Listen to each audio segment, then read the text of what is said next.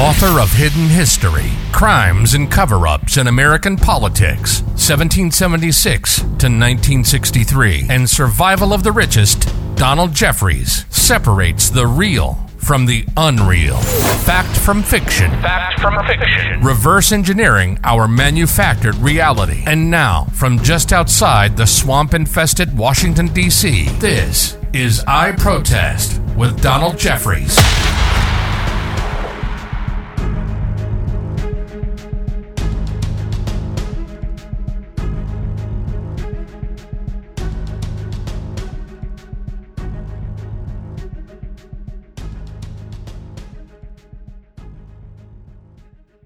Is the most powerful weapon in the communist arsenal, but it's as a psychological weapon, not as a military one. The Soviets have gained more by using the bomb as a psychological weapon than they ever could have using it as a military weapon. Under the constant threat of nuclear annihilation, we've accepted concessions, compromises, and defeats one after another, which would have been unthinkable without that specter of a giant mushroom cloud fixed deep in our subconscious. As a matter of fact, the bomb, as a psychological weapon, is being dropped on the American people every single day. Movies such as On the Beach, Seven Days in May, Doctor Strangelove, Failsafe, Planet of the Apes. These well produced and entertaining movies have done really a professional job of strengthening, subconsciously at least, the premise of the grand design. Motion pictures, of course, aren't the only source of this conditioning of the public mind. Radio, TV, books, magazines, and newspapers have all played more than their part. The message that has more or less been drummed into our heads follows the pattern pretty well presented in this illustrated brochure entitled Let There Be a World, written by Felix Greene. Greene is well known in ultra leftist circles as an importer of propaganda film from Red China and for his lectures and motion pictures extolling the virtues of life under communism in Asia. By the way, I picked this up not too long ago at the Communist Bookstore in Los Angeles, the Progressive Bookshop, it's called. Every once in a while, I browse around in there just to find out what the progressives and the intellectuals are reading nowadays. And this is a classic example. Page after page of beautifully reproduced photographs, all depicting in minute detail the horrors of nuclear war and the beauties of disarmament and peace. Just take a look at a few of these. And naturally, just for openers, we see here in the beginning the fireball and the mushroom cloud. Then the charred bodies at Hiroshima and Nagasaki. Grim reminders of the, the pain and the suffering of any war, but particularly of nuclear war. And then, for those of us with weak imaginations, we're shown what could happen to our cities. According to this map, if one of the super bombs were dropped on Manhattan Island, we could cross off everything clear out to Bridgeport, Connecticut and fallout would take care of the rest, probably clear to California. And speaking of fallout, they have a special section here just for the ladies. Preserved in jars of formaldehyde, these are the grotesque remains after autopsy of tiny infants, stillborn and deformed, supposedly as a result of radioactive fallout. Now, what woman can look at these, or what man for that matter, without some kind of a lasting emotional reaction against even the mere thought of risking nuclear war. Well, here, rather graphically presented, is what at least is supposedly the only way that we can prevent this from happening to us. Disarmament, of course. And finally, back here at the very end, the appeal to the heartstrings. Let there be a world. It's really quite well done, I think. You have to give these people credit for knowing how to merchandise an idea. By the way, these are generally the same people who like to label anti communists as being fright peddlers. Well, with regard to this particular book, I'm not saying that these pictures are phony or that the devastating effects of nuclear war have been exaggerated to the public for propaganda purposes. We can. There Uh, he is. There he is. There he is. Well, I, I'm so sorry for the delay, I, No, thank, I just lost track of the, of the time. no, it's it's wonderful to see you here, Mr. Griffin. And we were just playing a clip of you, a, a young and dashing G. Edward Griffin from the mid 1960s. And uh, we were we were, we were uh, commenting on uh, buying something at the communist bookstore in, in L.A. or something. Yeah, Uh, right.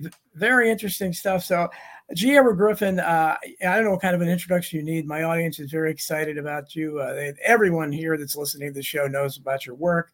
If you go back to the uh, 1960s when you first started writing and being involved in in politics, so you, you've had quite a career of this. Uh, obviously, the creature from Jekyll Island is is well known and the literature to anybody who listens to this show. You wrote a great book about cancer and Laetrile and everything. So we're going to cover all we can as long as you can stay. I mean, we'll, I'll, I'll keep you on air for as long as you can be or as long as you can take it. Just let me know. But I'm, I'm thrilled and honored to have you here.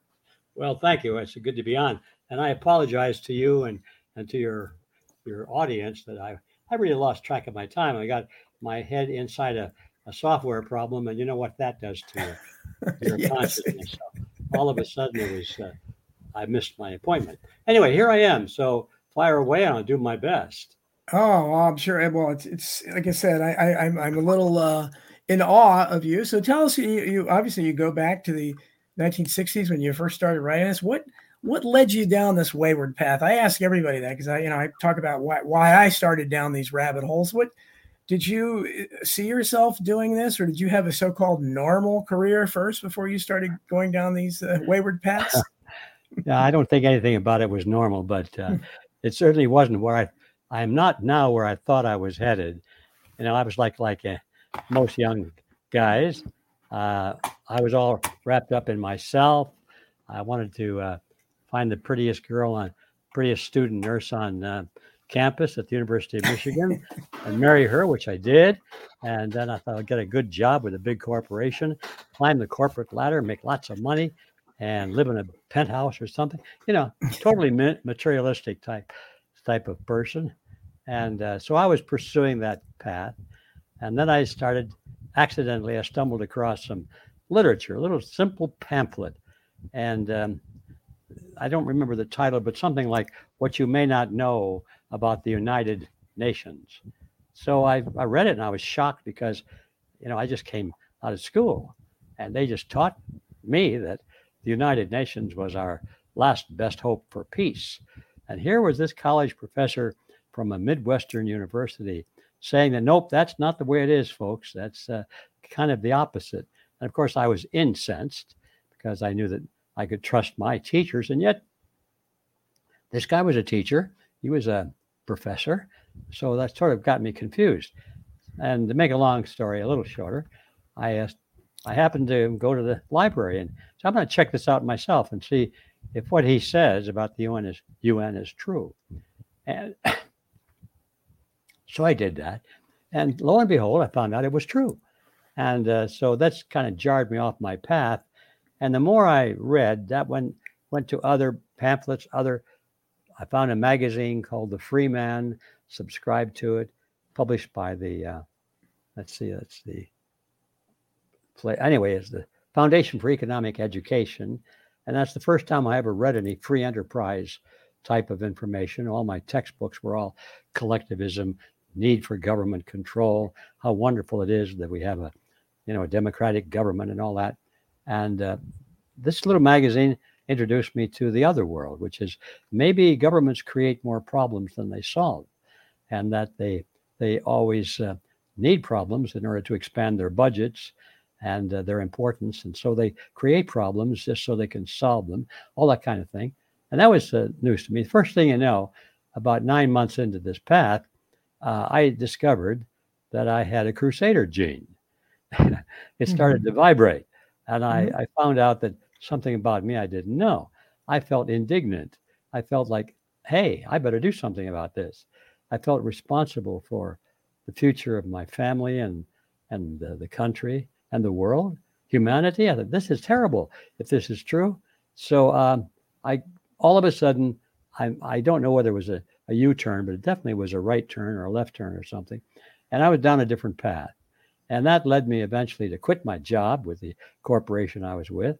My poor wife almost had a fit because she said, How are we going to feed the family? But this time we got a couple of kids, and uh, I just walked away from my job. And it was a good job. I say I was I was on the track, so to speak, but I couldn't uh, I, I, couldn't uh, focus on this. I thought this is silly. I'm I'm living in a dream world. Let's go change this to reality. So anyway, I, that's when I got serious about what's going on in the world, and it was just the beginning of my many years of learning. It hasn't stopped yet. There isn't a day that goes by that I don't learn a couple of very important things that just amaze me, and that most of them are contrary to what I thought. And it seems that the most important ones, the more important issues in one's life, you know, like our, our future economy, uh, the culture in which we live, the freedom which we enjoy, the health which we have, all the most important things to people, um, their privacy and other things. Why the, we have we're living in illusions. Uh, I was raised, you know, thinking that we this was still the, the land of our founding fathers, where the Bill of Rights was honored, and uh, we fought wars against ty- tyranny and tyrants, and against fascism and Nazism, and uh, we went through a Cold War against communism. We would never do anything like that. And the more I researched, the more I became sort of a amateur historian, the more shocking it was to realize that most of those things that I thought were true were not true. They're part of a just a big illusion. So by this time, I'm in full galloping crusade. I'm on my horse with my big spear. I decided that since uh, I had some training in school in communications. Uh, I had enrolled at the University of Michigan in the in the communications uh, in the speech department in particular. I had uh, worked for a television company and television production, and I had I really thought I wanted wanted to go to Hollywood and uh, you know become a big movie mogul or something like that, and uh, that fortunately did not turn out the way I had thought. So here I was, uh, a little guy without a job, trying to make ends meet for his family, and I had to do something to earn money. So I offered myself as a a public speaker uh, for anything they wanted to pay me. I'd go and give a speech, and then um, that wasn't working out too well. I gave a lot of speeches, but I wasn't able to put much food on the table, and um, and then I got a call from a publisher. Said they had heard about some of my presentations. They wanted to know if I would write a book for them to write, and they would pay me for it. And of course, by this time, I'm really hungry for money. So I didn't know I could write. In fact, I was sure that I couldn't write. I was in speech and communications. And writers, you know, those people sit around and write things on pieces of paper like that. Well, that, that's for sissies. The real, the real energy was out there where you're standing face to face with the audience. Well, I needed the money. So I remember saying on the phone to the guy, Oh, yeah, no problem. I that's fine. I'd be glad to do that. So, um, I'm, believe it or not, I'm nearing the end of this, and uh, so I've got all my boxes out on the topic of the United Nations. That seemed to be one of my favorite topics in those days, and I put together a presentation on it and on taxes and a Federal Reserve System and things like that. And um, and but this felt this publisher wanted me to to write a book on the United Nations. So I pulled that out and, and away I went.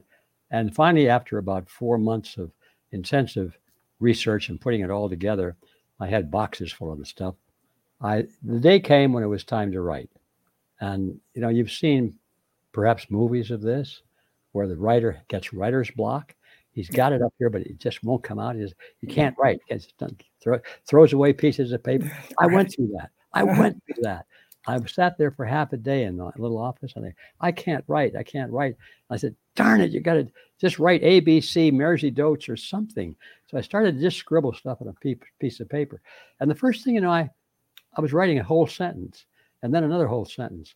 And then first thing you know, my mind got eh, wrapped up in what I was trying to say about how I get into the, such a topic as the United Nations from the perspective of a guy that had no no knowledge of it and so forth. And I got through and I read it. I said, "Hey, darn, that's good. I can write." And from that moment forward, I was I've just enjoyed writing. And I would never have known that I could write if it hadn't been for that uh, rather accidental experience. So the bottom line is from that point forward, it was one accident after another. I wound up doing things I was sure I would never be able to do, or the last thing I thought that I would do. I wrote a book on cancer, a very technically oriented book on on uh, cancer therapies, on alternative cancer therapies versus uh, orthodox chemotherapy, radiation, and so forth. That was a, a long project to learn enough about it to write a book on it and defend myself against the, you know, the medical experts. And then my biggest project was a seven-year research uh, encounter in which I had to learn about the Federal Reserve System and central banking, that concept around the world. All countries have central banks. I didn't even know what a central bank was. I thought that was one that was downtown. no, that's not what it was. So uh, my life, I guess, has been through all of that, mostly uh, winding up in places I never thought I would go to. Certainly wasn't what, headed there. Well, when you were when you were writing the uh, the creature, what became the creature uh, from Jekyll Island, did you? Uh, I, I, imagine you must have uh, contacted Eustace Mullins. He was kind of the, the, the first one to, uh, and he worked with Ezra Pound and you know Secrets of the Federal Reserve. I mean, I'm sure you oh, must yeah. have contacted him. Oh well, I never contacted him. I tried. I, I failed to reach him for some reason. Oh wow! I certainly, I certainly read his stuff, and I wanted to meet the guy. I might have talked to him over the phone or something, but I, I never was able to swing a a face-to-face uh, encounter. But yeah, he was an excellent pioneer in this uh, whole field, and did a great job. And, and uh, Ezra Ezra Pound too. I mean, he Ezra Pound is who inspired him, and I, am sure you know about that. But yeah. for those of you who don't know, Ezra Pound was a well-known poet in his time, and he uh, yeah. ended up being one of our more notable political prisoners of all time. He spent what ten years in St. Elizabeth's mental institution for his uh, his uh, activities supposedly in support of Mussolini during World War II. But he he knew all about the Federal Reserve yeah, they, these guys were well informed, and uh, of course, I, there were many more too, perhaps less known. I was surprised at how many books had been written on this topic. Yeah, I wondered at the time, well, so many books, how come nobody knows what's uh, what's going on there? And uh, I got not necessarily so much with. Uh, um, you know, with what we're talking about here, but so many of the books that were on the library shelf were written as um, textbooks you know, it was like something you perhaps read in a college classroom if you were majoring in um, money and banking. It Had a lot to do with the discount rate, how many people are on the board of directors of the, of the uh, you know, the, the board of directors of the Federal Reserve and the various state branches of the Fed and so forth, how many votes it takes for this and that, how deep the discount can go, all these things. And that's interesting, but it's not it's not a page turner, you might say. So when I looked at the way in which the central banks of the world uh, create money out of nothing and then charge interest on it, yes. charging interest on yeah. nothing, and I became, again, my crusader gene started to rattle a lot. And I thought, if, is this true? Well, I, I confirmed that it's, it's really true. In fact, it's worse than that because they don't create money out of nothing. They create it out of debt, which is even worse than nothing. The more Debt and so, and since you when you wrote the book, they had the ten percent reserves on, and now I, I don't think they even need any reserves. Is it hundred percent? Oh, they have no reserves at all. I mean, no. it's just unbelievable. No, they they they talk about reserves, but there are no real reserves. And and the asset, so-called assets that they can claim as an asset, all the debt instruments, uh, they'll drive you. You can hold a bond from another country. You can hold a bond from a, a corporation that's actually bankrupt and call it an asset, you know that bond's never going to pay it, pay anything on it. But the Federal Reserve and the other central banks, oh, they love those things because they have lots of zeros at, at the end of them, you know, and they can and look at our huge assets, not worth anything, but then they can multiply that by 10 or 20 and, and loan money on that debt and collect interest on it. I thought when I discovered that if this is true, I'm in the wrong business. Boy, I just think collecting interest on nothing, pretty good deal. Well, so I, anyway, I, think I, th- I think you took ownership of the Federal Reserve in far terms of research because I, that that title was great, "Creature from Jekyll Island." I think that grabbed people's attention. I think it's largely responsible, maybe, for why. It was successful. Well, actually, so I'm glad you pointed that out because that's where I was headed with to a moment ago. I decided that this story was not a how to how to do banking, how they create money, how this, what the measurements are, but it was a who done it. It was uh, like a mystery story because nobody knows how this thing really works. It is a great mystery, and they keep it a secret from the average person. And I thought, well, by the time I did all this stuff, I I knew what the crime was. I knew what the crime was plunder of the American people, and I knew how they did it. I know I knew where they buried the body, and so to speak. So I decided to write to write it as best I could as a discovery sort of. Uh, not a novel, but just a sequence of historical events in such a way that it would become a page turner. So I don't. I guess I probably lucked out and did pretty good on that because the book was amazingly successful. I thought we'd probably yeah. sell maybe a copy to my aunt and my uncle and and force my kids to buy one. That'd be about it. Yeah, yeah. Well, you mentioned how how it is. Uh, I ask everybody this that goes goes into these areas. How did your family? You, you mentioned your wife was kind of aghast when you quit your job. How, how did your family uh, react then? And how did they re- react? I guess over the years as you kept, you know, this is what you this became your avocation. Uh, did, did they support you, or you, so many people uh, in our field, uh, the families don't support them? Well, yeah, I was very fu- uh, very fortunate. All of my family supported me. I had four kids and uh, and that girl from the University of Michigan Hospital that was a student nurse. Yeah, they all supported me. But you know, um, not everybody has the crusader gene, and um, that it's pretty rare that uh, somebody's willing to throw it all in like I did and uh, say, well, come hell or high water, this is what I have to do, and uh, and just do it. Dedicate your life to it, whether there was any, if you could see any exit or not. Um, so none of my kids, for example, became a crusader, but they certainly are well informed and totally supportive. But uh, you know, they're not going to give up their jobs and uh, and go out in the battlefield of, of ideas and become warriors right. of ideas. But they're totally supportive, and I think that's it's just a way that's of looking great. at the total cross section of of the population. Maybe only three percent or five percent of the population are really stupid like I, and I, say that advisedly because it could have yeah. gone differently, and I could have been out there, you know, um, digging ditches now just to pay for the uh, well, the groceries. Well, I see my my producer Tony Arterburn is is is at the desk there. Normally he uh, he steps out during the show, but he was very excited about you coming on. He's he's a great admirer of yours too, and I know he probably has a couple questions for you. But before Tony, this is I, am I'm, I'm trying to find the live stream on. Uh, I don't see the live stream on America Unplugged. Am I missing something? No, you're not missing anything at all. It just did not stream. There's nothing I can do about it right now. We'll have to rerun it. I'm not sure exactly what happened. I was just trying to do the uh, the tech on that, Don. Nothing, nothing oh, okay. that we could have done better. It just something didn't happen. Something didn't connect. So we didn't have Rokfin streaming live, but we got you on Facebook and Twitter, and I put you on all my channels as well. Okay, cool. Well, yeah, if you want to ask for that, maybe work on that because I, I don't know. Well, hopefully we well, get the chat and everything. Tell Mr. Griffin that I, I am a uh, gold and silver dealer because one of the reasons is because I read The Creature from Jekyll Island and uh, decided I, I, was going to change my uh, financial path uh, years ago, and uh, it ended up uh, where I had the opportunity to go into the gold and silver business, and that's how I I take care of myself and uh, feed my family. So I, I appreciate all of his work, and I know it goes back decades and decades, and uh, uh, just an amazing body of work and, and contribution to, like you called the the war of ideas, sir. And I just want to say thank you for that.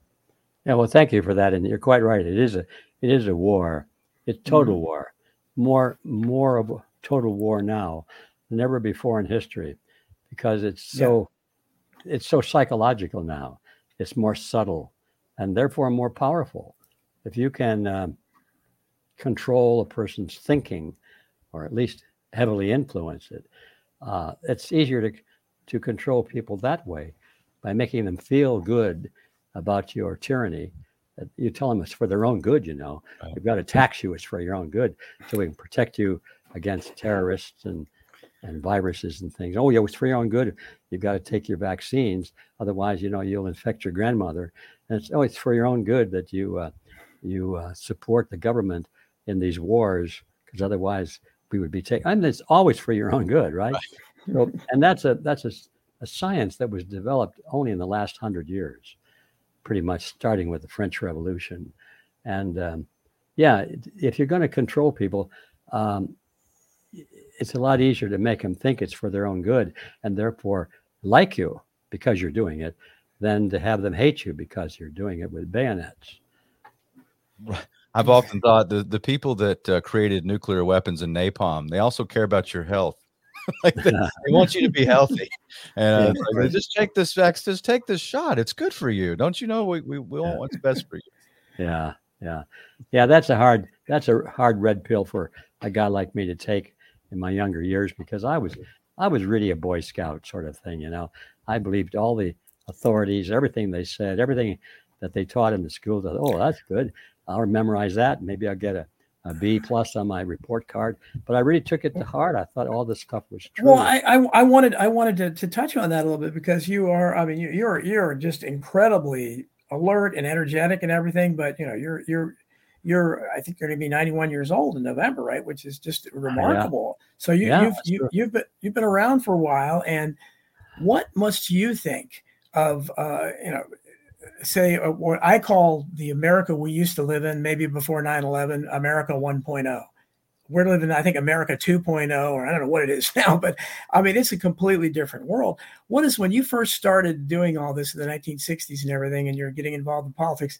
And now you look at the world today with the overriding tyranny everywhere, everywhere the woke authoritarianism, the lockdown of society, and uh, the you know the war on free speech. Uh, what do you think when you? I mean, are, are you tempted to tell everybody, "I told you so"? I've been trying to tell you this for decades. Why didn't you listen? Look what we have here now. Well, I'm tempted to, but I I'm smart enough not to do that. The last thing a person wants to hear is you calling yeah. them an idiot, and uh, and, and, the truth of the matter is that's not true because it, it, except for a couple of accidental things that happened in my life, I probably would still be living in that dream world. So I, it's not the it's not that some people are smarter than others. I just think some people are more fortunate than others. I had some good role models, and I accidentally stumbled across some literature that jarred me off of my position. So, what do I feel about this after all these years is that, well, when I was younger, I thought that uh, my, by younger I mean in my first married and in school school days before then, I thought America was um, the very country that that we still talk about today. You know, where human rights are valued, we fought against tyranny and all that. And I thought, well, that's great. I'm glad it's all taken care of. I don't have to worry about it. I'm lucky. I was born into this great country, and uh, we got freedom and liberty and then we went to war with, uh, you know, the Nazis and the fascists. It was a good thing, put them in their place, and and then we went to the Cold War against the communists. That was a good thing, keep them from getting out of hand. Little did I know until many years later that during those years when we were fighting against all the isms communism, fascism, Nazism, socialism never did I realize that we were building that system right here under our noses. And quite often we would ignore the sacrifices of liberty here because we have to fight against those bad guys over there, you know. It's for your own good. We're back to that again. And I, I, I remember first time I realized that I'm studying um, the hypocrisy of Pearl Harbor because the President Roosevelt and his top advisors all knew that the Japanese were going to attack. In fact, that's sure. what they wanted. They worked very hard to insult the Japanese and to cut off their supply lines for oil and so forth. So they were at war with China and so forth. And you, here we were taking a side with their enemies. We knew, or they knew, that the the Japanese respect for honor and all that sort of thing would cause them to to uh, in indignation, if nothing else, to make some kind of a blow against the United States. They knew that. And we know that they knew that now because many of their documents and internal letters have survived and they talked about it. And their goal was to get um, Japan to attack the United States so that we could get into the war as a major player, but not as an aggressor, but as a wounded uh, victim. And that way, that was the only way they figured they could get the American people on board to fighting a war that was essentially over in Europe and in Asia. And uh, Americans want to know part of war, but when you get attacked by an enemy, well, then that's different. So I was reading all that stuff and realizing how underhanded the whole thing was. They didn't even tell our, our admirals and generals on Pearl Harbor that they knew the Japanese were coming. They let them be sitting there as ducks, their own military commanders, and there, there were hundreds of military personnel there that were deliberately, consciously sacrificed so that the slaughter and the and the destruction would be so dramatic that the American people would say, "Ah, we've got to, you know, retaliate. We've got to, got to fight back. Let's get into this war." And so once I realized that, I thought, "Oh my gosh, this was, this isn't what I thought at all." And I didn't realize, and, and I started to write about it, and I said, "I guess what was happening was that our leaders were telling the American people that the only way we can fight tyranny overseas is to adopt tyranny at home." And that's basically the rationale.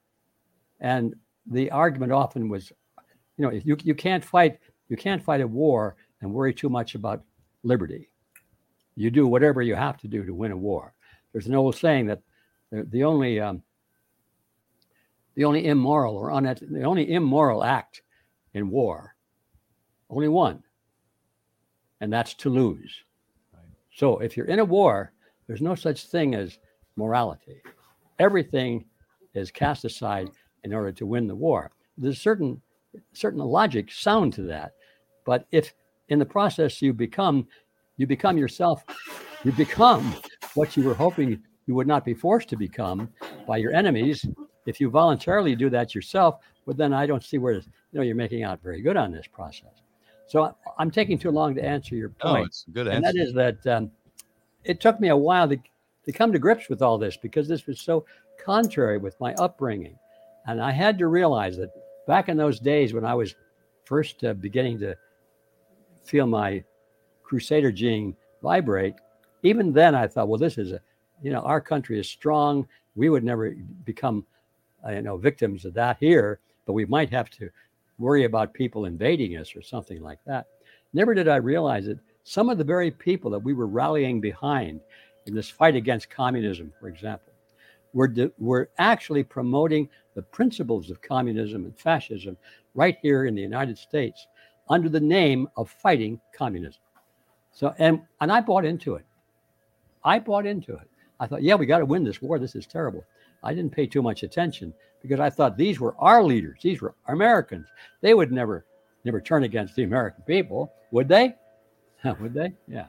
So there you have it. That's the long answer. It should have been shorter. But the short answer is yes, I never dreamed back in those days that we would wind up to a state where we are today. I thought it was absolutely, it would, it would have been um, insane to even suggest such a thing because we were America and they can't, that'll never happen in America.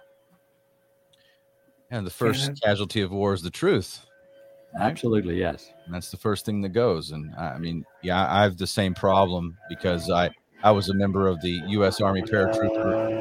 Uh, we got there, Don. A little bit of background noise. Yeah, I hear it. It's not. It's not here. I don't There's know. a leaf blower here. Oh, okay. I, was gonna, I think it sounded sounded like yard work or something. Yeah. I was like, "There's something coming through." Anyway, but uh, yeah, I have the, as a veteran, I have uh, I have had to deal and struggle with that, and and come to terms with even the wars that I was part of were uh, cooked up on falsehoods. They have nothing to do with American security. Had nothing to do with my freedom, with others' freedom, and uh, it's just a hard pill to swallow. I can still uh, love the warrior spirit and the people that I served with. They didn't. They didn't make the policy. They were no. carrying it out, but um, mm-hmm. I have to deal with that every day because people say, "Well, thank you for your service," and I go, "Didn't help. I'm sorry about that. Didn't help with your freedom as we're mm-hmm. wrapped up in a dystopia right now." And right. Uh, you know, I think that the war is here. Uh, there is no external enemy, not really. I mean, they can create one. Uh, they invite it. I mean, I don't. I would love to get your opinion, uh, Mr. Griffin, on the. You have two things happening with the uh, buildup in Ukraine with us, uh, the provocations there. It almost seems like we want them to do something further to escalate it. And the same thing with Taiwan. I mean, you know, as well as probably anybody, that long ago we ceded Taiwan to the uh, to the communist Chinese government when we opened China in '72 and said, "Yeah, we believe in a one China policy." And Jimmy Carter put it in writing. But now all of a sudden, you have uh, Nancy Pelosi landing there. We're going to give them a billion dollars. I have no idea what's going on other than I think are they building a new war? Well, I I think yes, but it's not the kind of hot war that everybody's afraid of. Um, my personal view is the the primary value of atomic warfare or something of that na- of that magnitude is psychological, the fear of it. An enemy can can get more concessions from from you when you're afraid to fight him than if you do are fighting him. And if I remember during the the cold uh, Cold War days, people were scared to death about an atomic war. Looking back on it, there was no chance in the world, really, in my view, that they were going to do that because they were getting everything they wanted out of fear, fear of the war. They didn't have to destroy anything, didn't have to uh, run the risk of being destroyed themselves. They can just rattle their missiles. And the US was doing the same thing pretty much. So gradually it dawned on me that these people at the top are using atomic war and terrorism and all those kinds of things with just enough realism to make it scary, but they'll never unleash it on a massive scale because then they're going to be destroying the infrastructure that they wish to control. So I don't really look for a hot war, although one could accidentally break out, or they could plan a little one, you know, like they could blow up Cincinnati. That would that would do it. I mean, there what would happen to the resistance in America if there was an atomic bomb dropped in Cincinnati and we lost one major city? Well, that's all. It would still be the end. Everybody say, well, whatever we have to do, we got this terrible enemy. We're all going to go up in atomic dust if we don't you know, join into a new world order or whatever it is. And right. So that's how it works. It's the psychological warfare that we're in, and these these um, threats of hot wars, I think, are really, if you look at them, are part of the psychological phase of that war. I, I, you've lived through some amazing times, and I, I look back at your work, and I know that you, you know we were just playing the video of the media scare uh, tactics on the on the bomb you know and you have the book out and you're showing oh, the images. yeah. you went to the library the progressive bookstore and uh oh yeah. but they they still use those you're right i mean everything is everything is built on fear. It's all it it's, yeah. it's a spirit of fear. Everything's fear and uh there's no there's no carrot only stick really. And uh this will happen to us if we don't you know I, I they were showing like fallout what to do in fallout drills in new york city like two months ago you know, just duck cover, duck and cover, and you know, I mean, it's interesting times. I, I think you're probably right about this. The overall arching goal is is psychological to get people to comply, and it's almost like how much more do you want people to comply? It's almost all the freedom is gone. Well, I saw something the other day, and I had to agree with it that every one of the uh, Bill of Rights have already been destroyed, tossed out the window, except the Second Amendment. Yeah. And they're working hard on that, really hard. So the freedoms are already gone. Right. Yeah. Yeah, just it's subject to how much attention you want paid to yourself. I mean, look at the people that uh the January 6th rioters, you know, or I say yeah. some of them were just tourists. Uh, they mm-hmm. weren't rioters at all, and they're just right. rotting away in jail. I mean, there's no, they're not really charged with anything. You can't face your accusers. You just denied all due process. Yeah, denied all due process. They're trying them on national television. I mean, what? Uh, how did how what are your political have you have you given up on politics? I mean, what what what did you think of Trump and the Trump phenomenon? Obviously, I, I probably don't have to ask you what you think of Biden, but and the Democrats. But uh, what what do you think of the political mess that we have out there now? Almost wish you hadn't asked me that question because, because I, am probably going to be pretty unpopular when I respond as I as I'm going to. Yeah. But it's it's how I feel anyway. Uh, we were talking a little moment ago about how powerful fear is in this war. In my view, the, the two most powerful weapons that our enemy has are fear and controlled opposition. Now, most people know about fear, but you don't hear many people talking about controlled opposition. What does that mean? That means that there have been leaders put up by your opposition and put up and funded and instructed, coached to appear to be your leader. And they do such a good job of it that you accept them. Vladimir Ilyich Lenin wrote about that at great length. Yes. I think maybe in one of those old films I might have mentioned the, the main theme that Lenin had in most of his essays, as I recall, was this. He said, Comrades, if we go into a country and we want to take it over from the inside without having to fire a shot and invade it, just take it over from the inside. We send our agents in and ask them to stand up on the street corner and say, We are communists and we are here to control this country and we want to get rid of your national origins, your your culture, your legal system, and make everything that the way we want it as the rulers. No, no, not at all. You must uh, tell them that you're an anti-communist. Tell them that you're strongly supportive of the nationalistic goals and the culture, and be the strongest opponent of communism you can be. Why? Because then they will think that you are a genuine thing, and they'll select you as the leader, and then you'll be in charge. And once you are the leader and in charge, then you can sabotage them, you can betray them, you can even shoot them if you want to. You don't need to debate anymore because you're in charge. But he said, in order to do that, you have to be pretty convincing. You have to do quite a few good things. In other words, it's a step backward for us, but it's a two steps forward for us because we now control the opposition and we can make sure that we will win. I've never forgotten that. And you can see that happening over and over and over again. I mean, I think of how many pieces of legislation went through our own Congress. And um, there were, oh, take the one bill that Congressman, um, oh, I forgot.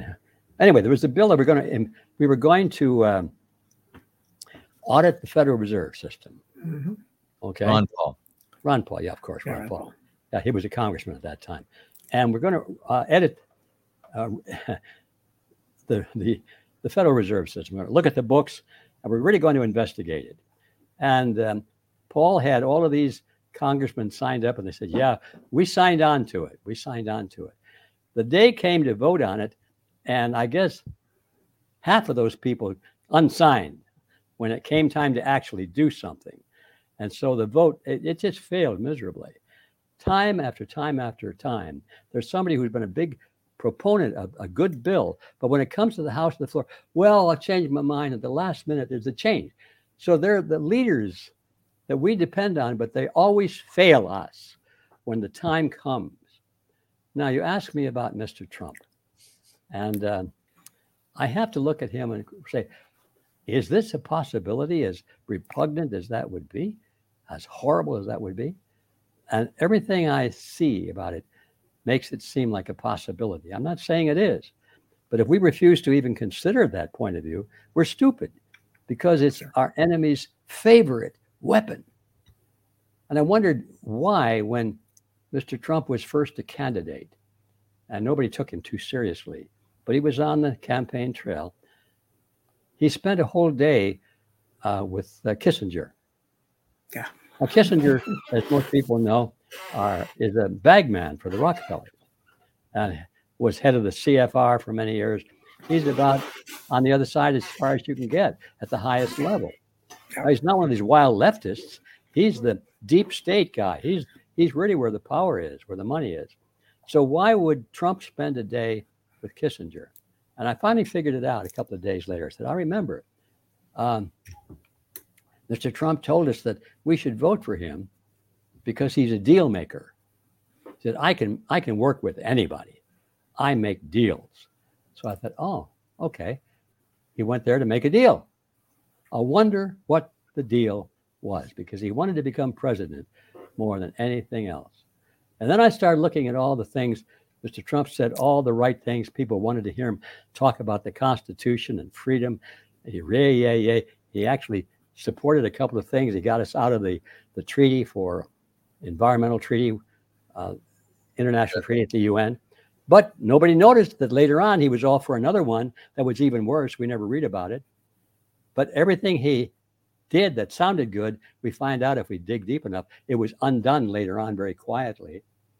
We look at the uh, events in January, had all these people out there to support Trump, and the critical moment comes and Trump leaves for some reason. He's gone. They're not there. The, the mob's wondering, what do we do now? We don't have a leader now. And that's when all of the rioting started by the, you know, Black Lives Matter people and the uh, Antifa people. They weren't the Trump people at all. They were imposters. They were false leaders, in other words. They were there pretending to be Trump supporters when in fact they were just the opposite. I could go on and on and on. Uh, we look at, uh, at Trump's background. He's he's the most. I'm thinking he's the most blackmailable guy on the planet. Let me put it yeah. that way. Mm-hmm. it would be easy to blackmail this guy, and he hung out with uh, Bernstein, Epstein, the, the world's greatest blackmailer. Yeah, yeah. Put these things together, folks. What you can't look the other way. And now right. we see uh, we see Biden being so outrageous against Trump. What's that going to do? That's going to solidify the whole world in favor of Trump. How dare they do these things? Trump is his opponent, right? Mm-hmm. So I don't think Trump could generate as much support for himself as Biden can generate for, them by what he's doing. And that's how the game works, everybody. That's how it works. You know, football has the Statue of Liberty play. Most sports have uh, deception in them, but people think, well, when it comes to politics, oh, there'd be no deception people are exactly as they appear to be. I'm just saying that uh, it's a healthy question. That's a good ask question. that question and and then maybe consider the possibility.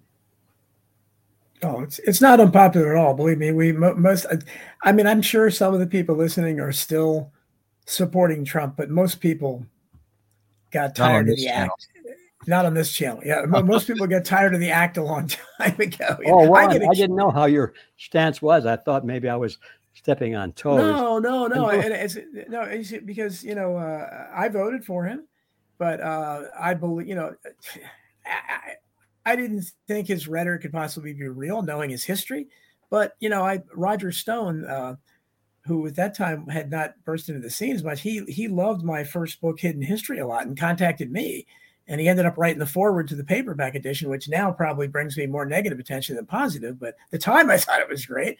But uh, he he told me uh, that you know you're going to love Trump. He knows about all the conspiracies. He knows what's going on about JFK, 9/11, everything. And I'm thinking, well, you know, it's it's possible this billionaire maybe he just you know was biding his time and making money, and maybe he didn't like what he saw. That's the only kind of outsider we can get, right? A Ross Perot type or a renegade billionaire. But obviously, you know it didn't take very long to realize he was uh, smoking all was it all sound and fury signifying nothing i guess but uh, and i think most of the audience probably agrees. I, I don't think too many of them are still sold on trump. Well i hope i'm wrong. I hope we're all wrong on this because um, well the most obvious reason is that most uh, most americans have fallen for it. And uh, so they think that trump is going to save us. Well if if trump is controlled opposition, he ain't going to save us. That's right. That's He's going to lead us in battle, but he will surrender. Yeah, I mean, you would think he would do something. Like if he's, I, and it's like everything he talks about. I'm like, if only you would have been president. If only you. Yeah, exactly. Anytime. I just watched that for, and it's it really the last year should have told you everything you needed to know. Yeah. Yeah. And the weirdest thing, because I've lost lots of listeners over this. Um, I mean, yep. I'm in, I'm on Worldwide Christian Radio. I mean, they just fell off because I kept saying, "Well, I mean, he he put it he put this in motion. He he funded the lockdowns with his executive order. Uh, he never undid it. He put Anthony Fauci in charge of the country. He said that he, him and uh, and and Birx were two smart people left him there and then just would complain about it and then like all the way down to the end and no rallies it didn't he didn't come back it was no fighting spirit no uh his his 2020 campaign was nothing like 2016 It was not anti-establishment or anything like that. It was just because he didn't do anything. So, and then I just run into people all the time. I don't know what to tell them because they look at me like, "Why aren't you supporting him?" I'm like, "Because I, all the, I feel like we're in different timelines. Like we're not looking at the same thing." Well, it's because they can't conceive of such massive deception. That's all. They think that if a man runs for public office, then he's pure. And of course, just the opposite is generally true because governments and big corporations are the great um, depository of money and power. And money and power are the strongest magnets for the predator class.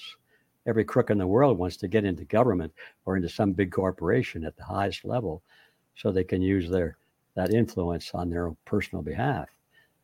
So uh, anyway, does it does it seem to you that a lot of us believe the most prevalent I think theory out there right now is that all the craziness we've seen in the last couple of years is that the elite seem to want to bring everything down. Like they're they're this is a planned destruction of society. Uh, do you see that? Because that certainly seems to be happening. All the talk about water shortage and food shortage and, uh, and maybe not heat in the winter and just you, this just doom and gloom all the time. But it appears that, that they're trying to bring this down. Did you foresee something like this, or do you think that uh, that such a thing is happening? Well, actually, I did foresee this that aspect of it from almost the beginning because it was to me it was so obvious. These people were not making mistakes; uh, they were executing a master plan.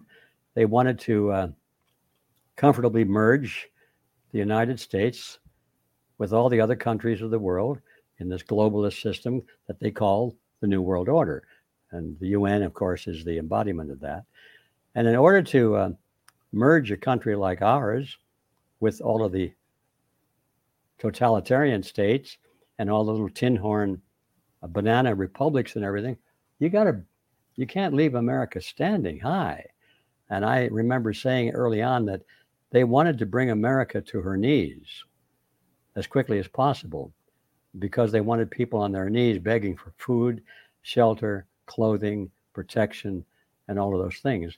And um, the analogy occurred to me even then that when a man is drowning, he's not interested in talking about the Bill of Rights.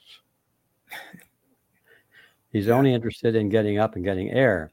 So if you can destroy everything and, and take eliminate the affluence that we have, eliminate the standard of living, the dependability of our electricity.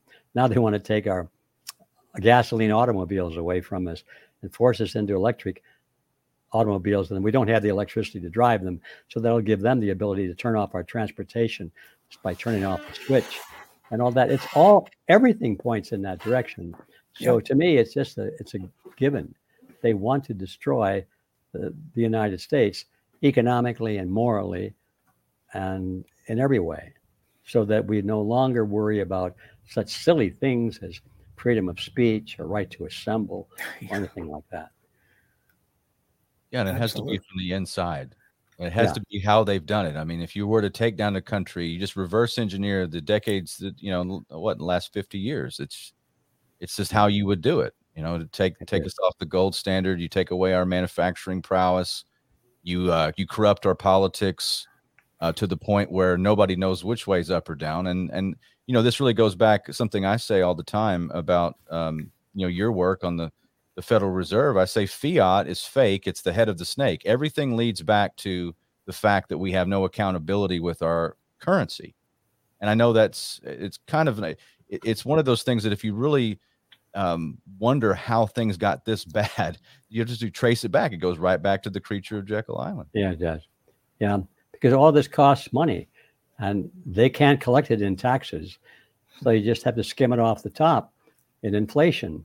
Of course, now with the Great Reset coming up, they don't even have to do that. They'll just say, "Well, we'll take it out of your account because we own your account. You don't own that money. We're letting you use these tokens as long as you're a good boy and a girl, do exactly as you're told." if you step out of line, well, then you don't have any tokens. You can't you can't buy any food. You can't pay the rent. You know, you you're out, you're begging, and you're you know at the mercy of your friends if you have any left because they don't want to be seen with you, or oh, they'll be cut off too. So you, you see digital digitalized currency coming? Oh, absolutely, yeah. Yeah. And it won't be what most um, advocates of digital or cryptocurrency think. The dominant form of of um, digital currency. Of course, we've already got digital currency now. If you think about it, your credit card is Yeah. totally digital. There's nothing behind it. So, in many ways, the, the coming uh, form of uh, digital currencies, the cryptocurrencies, will be very similar in that um, there's no substance behind them. But they'll be different in that they'll be totally controlled by the central banks. Um, and by that, I mean they, meaning you and me, will have our personal checking accounts owned by the central banks. We will not own them in the sense that we can control them. We will be given them to use as long as we behave. And uh, if we're totally supportive of the system, we may live pretty well. But if we're critical of the system, we're not going to live very well. And there'll be nothing we can do about it because that, that'll be the only currency allowed.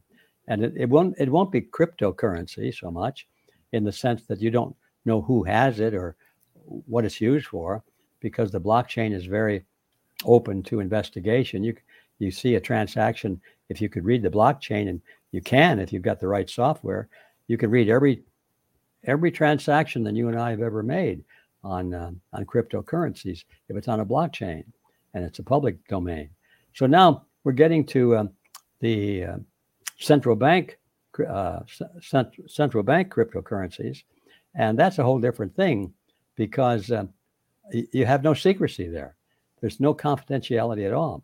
With the present uh, system, you can have a private chain with like you and your neighbors can grow things and share food and uh, labor and so forth. Could be private, and you could still make that work, but on a very limited scale. You can't pay your rent, can't buy your groceries, you can't uh, pay for your gasoline that way.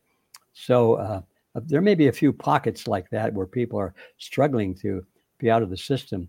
But if you want to live in anything close to our standard of living that we've enjoyed so far, you're going to have to be dependent upon these um, central bank uh, digital currencies, and that'll be totally controlled by the banks. Do you, do you hear from a lot of the, do you hear from a lot of people now that all this is happening and saying, "Wow, you you know you were you were a great prognosticator here. You foresaw all this." I mean, are you getting more attention now than maybe you did before because of the state of the world? Yeah, I think that's true. Actually, it's kind of funny in the ha, in the hum way rather than the ha ha way. uh, it's uh, hum hum funny uh, because when I produced all these documentaries that you've been talking about back in the day, most people weren't interested in them. It seemed to be too far out. I'm talking about things Yeah. which which not only are happening today, but many things which have already happened.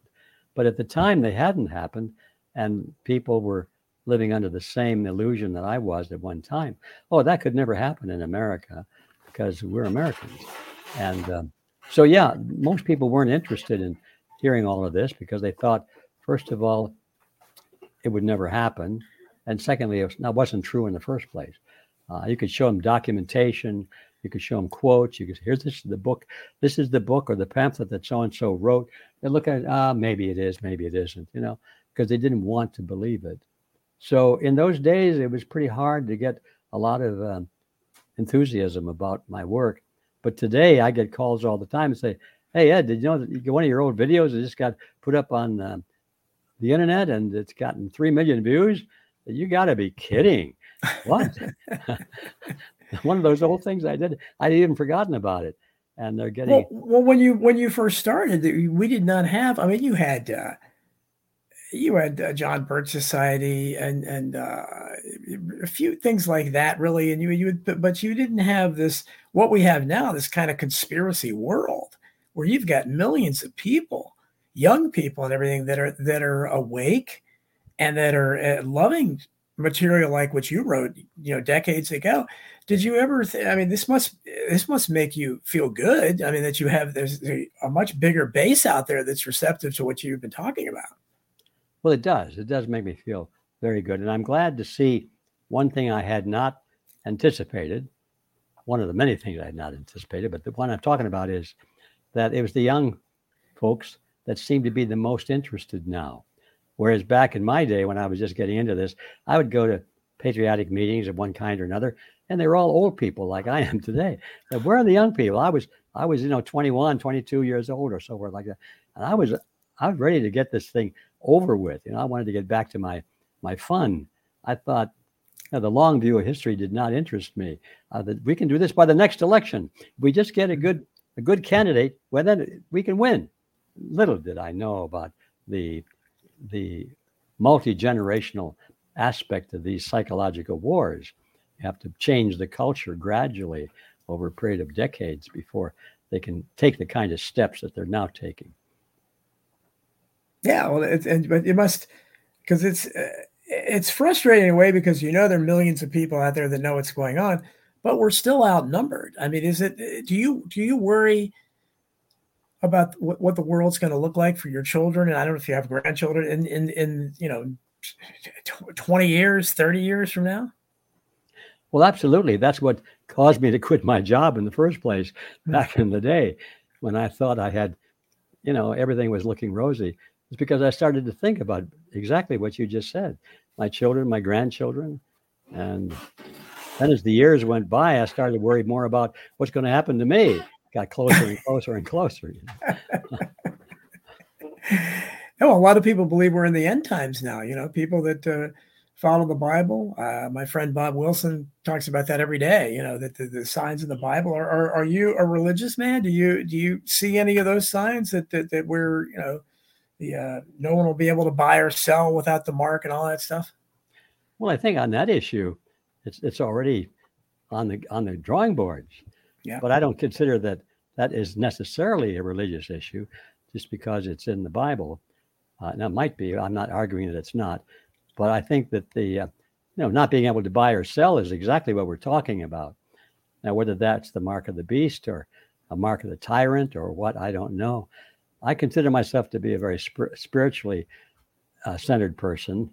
I, I don't uh, identify with um, any of the particular denominations or particular religions, although I identify with many of them, but I don't consider myself to be a you know, this or that and so forth.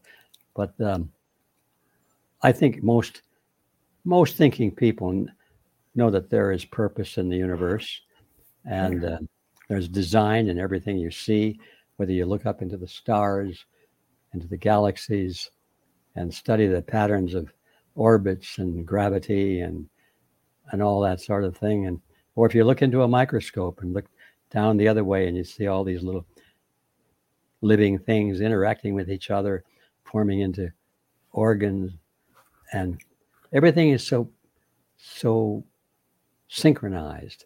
I mean, just we were talking about somebody getting pregnant the other day and having a baby, and I got to think: Do you realize how complicated it is for a new baby to be formed between an egg and a sperm and what's in those and all has to be timed correctly right. and they have to form and they have to not fight each other. I mean, it must be a million and seven different steps that has to go through. Each one has to be precisely timed and engineered. And you, you can't tell me that that, that was an accident.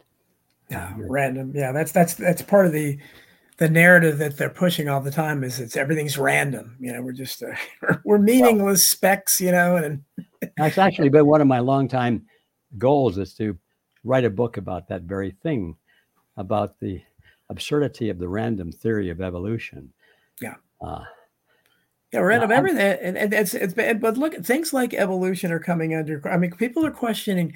The young people are questioning everything. I, I can tell you, I have, I hear that there's a flat Earth movement, there's a hollow Earth movement, there's a computer simulation movement. People are questioning the nature of reality. I think it's a good thing. Well, I hope that they're questioning it because none of us understand it. Yeah. No. There's one person I've ever met. They may think, well, I know what it's all about because I read it and it's in the good book, but they don't understand it. They just believe it. Maybe that's good enough. I'm not saying it's not, but I do not understand it. I do not. How does the saying go? Back in the day, there was a, a comedy routine. It was called the, I think it was the Hitchhiker's Guide to the Universe or something. Yes, like yes, yeah, sure, yeah. Sure. My kids, my kids were really into that, and I listened to some of those recordings. And I remember this one recording that just I'll never forget it. started off by saying, "In the beginning, there was nothing, and then nothing blew up." exactly. In the beginning, there was a giant ball. Boom, and then there's the universe. yeah. So the idea that if there's nothing and then something came out of nothing, it's just an absurdity. I don't. And that doesn't mean I understand the way it really works, but I know that's not the way it works. Exactly. I think that's it. Uh, T- Tony's back. Uh, Tony, you have, I'm sure you have Lindsay. And uh, well, I want to say first of all that we normally we have a chat room and everything, but uh, and and I'm sure it would have been more crowded than ever today. And uh, it's uh, just the luck of the thing that something happened. So I, I don't think we can. We would have lots of questions from you for the chat room, but for some reason it's not working, right, Tony? Or still not? Yeah, it's uh, nothing on our end. We could have done better, Don. Just something that I think Yeah. Rokfin's technical issue. So yeah, yeah, yeah. We'll, have to, we'll have to rerun it. This is a great show. I'm just so glad we got to talk to Mr. Griffin. Yes. I've wanted to for years, but his his work has changed uh, countless lives. And I think, you know, we talk about where we're heading with the central bank digital currency. That's to me, that's what I'm warning everyone about. I mean, it's it's a poison pill. You can't accept it. There's no compromise. I mean, the thing is, they get that. I don't want to say that. You know, it depends on how my mood is. I just say it's game, set, match. But I'm not so sure. And I, you know, I'd love to get your opinion, Mr. Griffin, on the um, the trend of history history you know as far as from the you know protestant reformation the american revolution uh things have been trending towards decentralization for at least the people but the powers that be want centralization so that's what all i Mhm. think you're talking about these generational psychological wars to me everything points towards trying to subvert the human condition like where we're trying to go um, you know people look, at how much and people like work remotely now or or Mhm. uh, want to use the internet to become an entrepreneur and not go into an office or do a nine to five.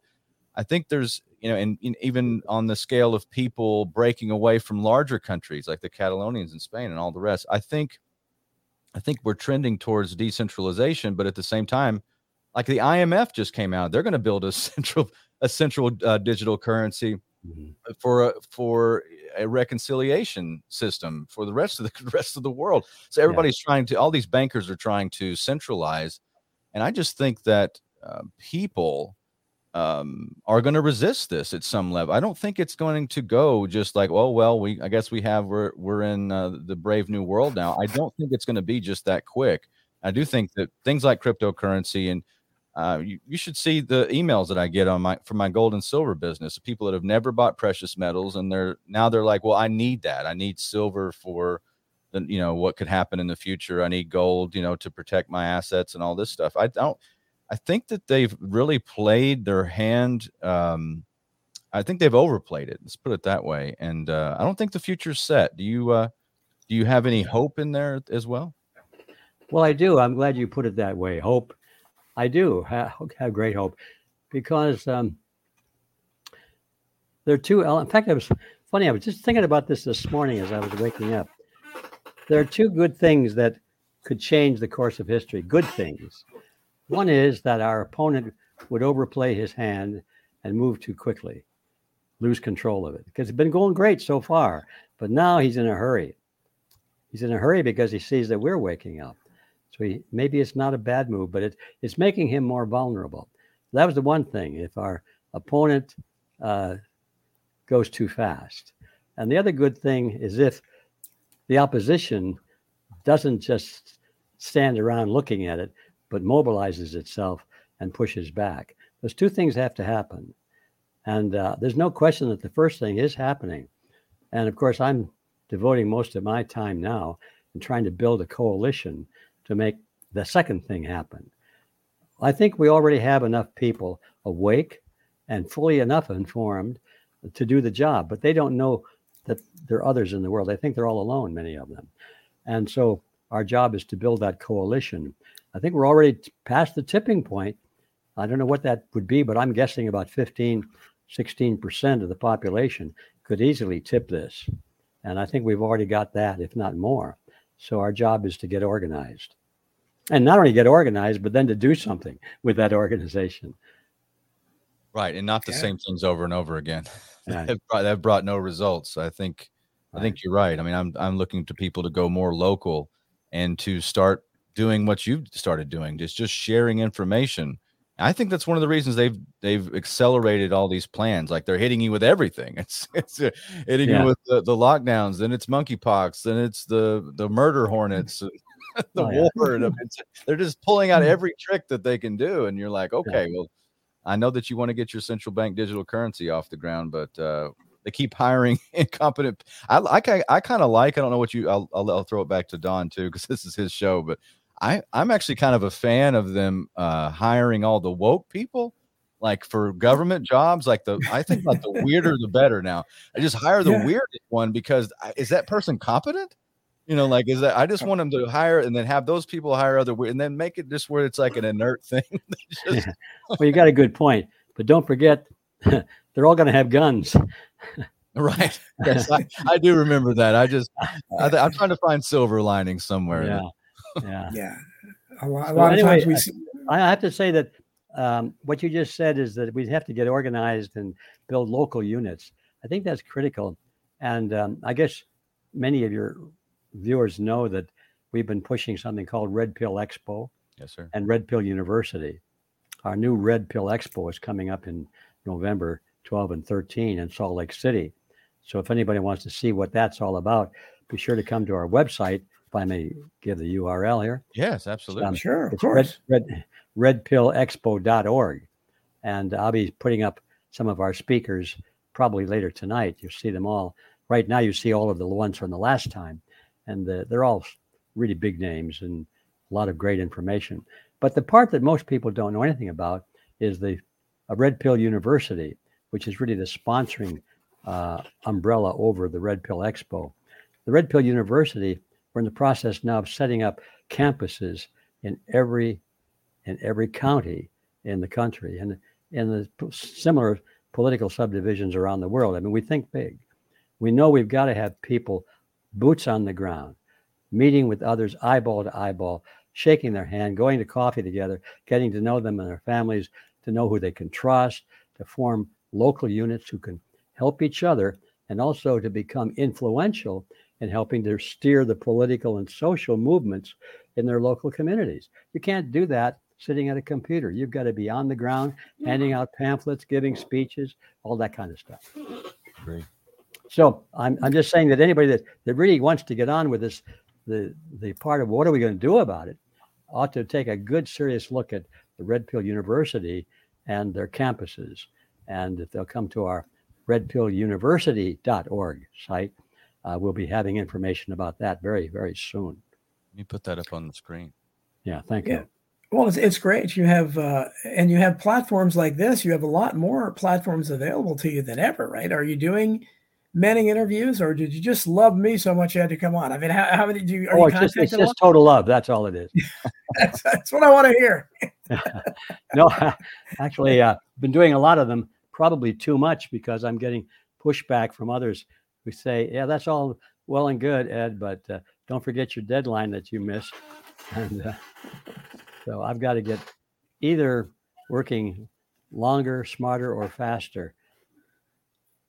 Well, it's fantastic. I mean, most people your age are not don't don't have a tenth of your energy. You're amazing. You know, uh, Tony will tell you one of my really good friends is 89 year old John Barber. He's a showbiz legend, but he's very into the JFK assassination, like I am. So we we become great friends, and he has the energy of a teen, teenager, and you remind me of that as well. It's amazing uh, how energy. Do you think it's because you uh, you have a passion for all these things and it keeps you going?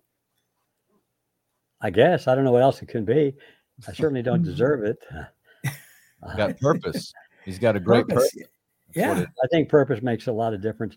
By the way, just in case you, you didn't know it, m- many people do, but I was almost uh, going out the door toe first here in last uh, November uh, after our event in Indianapolis. On the 14th of November, I was on my way home and I was hit with really hard, brought, brought down by something which would normally be diagnosed as COVID 19, Mhm. had all the symptoms, Mhm. but um, in my case, I was knocked out by it and uh, I lost consciousness and uh, it affected my heart and all these fine things. And uh, I was, exp- everybody said, you, you're not going to live more than a couple of more days. And, uh, but here I am. and uh, so I'm recovering. I'm still. You probably detect I have a little bit of shortness of breath, but even that is on the men's now. And I think by the time we get to um, Salt Lake City in November, I'll be back striding across the stage like like I knew what I was doing. And uh, so I don't. Back to your question about health, I think I'm just lucky because as a young guy, I did all the bad things, you know. Um, except maybe Smoked. smoke cigarettes. I didn't smoke cigarettes, but that's okay. everything else you could think of. I was, I was, you know, ready to sign up for it. I want to come see you in uh, in November. Then I'll come out to Salt Lake City. I I didn't. Oh, please do that. Yeah. Okay, I'm going to sign yeah. up. Yeah, do it, and maybe you want to be part of our uh, media team because we're going to have some outstanding uh, speakers there, and you'll have access to those guys and gals. Maybe you want to record some sure interviews. Yeah, I can do my show from there. Do, do you sign up that separate? Is that a separate? Oh, that'd be great. Well, just, you want to talk to Carlene Potter about that. She's our event coordinator, and she'll get you tied in with the right people and make sure that you're in a good location. And uh, yeah, you can broadcast live from there.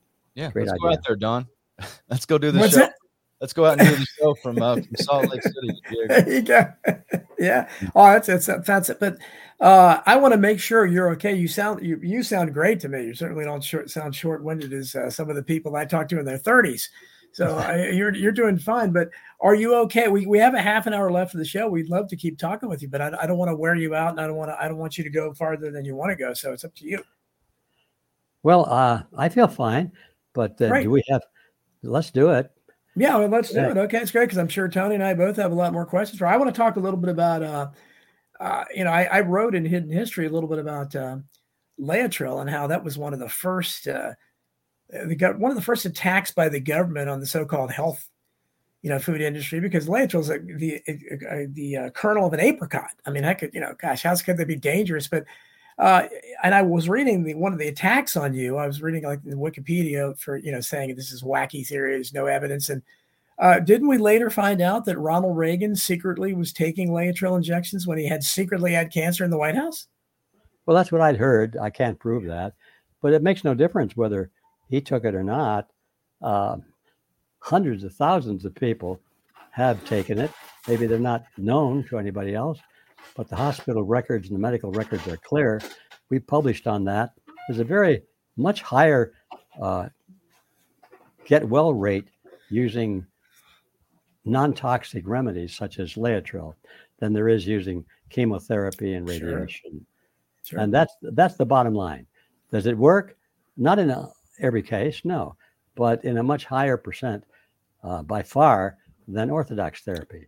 What and, more and, do you need to know? And what would be what what did people tell you when you were advocating for it? What would be the rationale for saying you can't use it? Why would you forbid that? Again, it's the it's the kernel of an apricot. Did they try to claim there was some potential danger in it? That's ridiculous. Oh yeah, they claimed that there was a great deal of danger in it. They they made two claims. First of all, they said it doesn't work. And there's a, I have a whole chapter on that in my book called mm-hmm. World Without Cancer. Uh, the studies done by Sloan Kettering were all rigged, and I, I, I proved that from the records of the of the hospital staff themselves. One of them, who was their public relations director, uh, even quit his job over it. He said, "I," he said, "I cannot, I cannot uh, support these lies." He quit his job and made a press conference and said that the tests were being rigged against Laetrile and so forth. And we got the we got actual copies of the of the laboratory results, and so we know that um, all the good results that was being obtained was being deliberately buried by Sloan Kettering. So that's a shocking thing in itself. And then, um, let's see, the other part of that was, uh, oh yeah, not only does it, they claimed it doesn't work, when in fact it works better than anything they've got. But they also say it was dangerous because they said it's got cyanide in it. And uh, this is one of those half truths. So let me give you, since we got the time, I'll give you just a, a little rundown on the chemistry. Mm-hmm. Amygdalin, which is the real name for Laetrile, uh, but in nature, uh, where it's uh, recorded in the uh, the medical books and the and the biology books, uh, it's called amygdalin. And amygdalin has uh, a molecule that has four component parts. There are one part of of um, sugar, glucose, and one part of uh, you see, it's been a long time since I've torn this apart. Anyway, one part of two parts of cyanide and another part of benzaldehyde.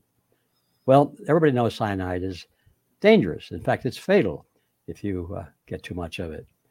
So their their statement is based on the truth that there is cyanide in the amyg- amygdalin molecule, but it's in the amygdalin molecule. Cyanide is a gas. In its true nascent form, cyanide is a gas. So it's obviously not cyanide. It's cyanide combined with something else. Now, does this happen in nature? And it does. Vitamin B12, for example, is called cyanocobalamin. And so we find in vitamin B12, there's cyanide in vitamin B12, and yet we would all be dead without it. You don't hear them talk, oh, don't, don't take vitamin B12 because there's cyanide in it. But they do say that about amygdalin. The only thing you have to worry about with a compound, um, a molecule that has cyanide locked in it with something else, is what conditions causes the cyanide to be released. Then you have to worry about it. Then you de- are dealing with pure cyanide. Well, it turns out that in the cancer world, there is only one thing that releases the cyanide from that molecule, and that is an enzyme called beta glucosidase. I forget the name. In my book, I called it the unlocking enzyme. And so if you have amygdalin in your body and it comes in contact with um, beta glucosidase, you're in trouble. So where does that enzyme come from? Well, here's the here's the kicker. The enzyme is found in cancer cells and only in cancer cells. I think about that for a minute. This is nature's perfect answer.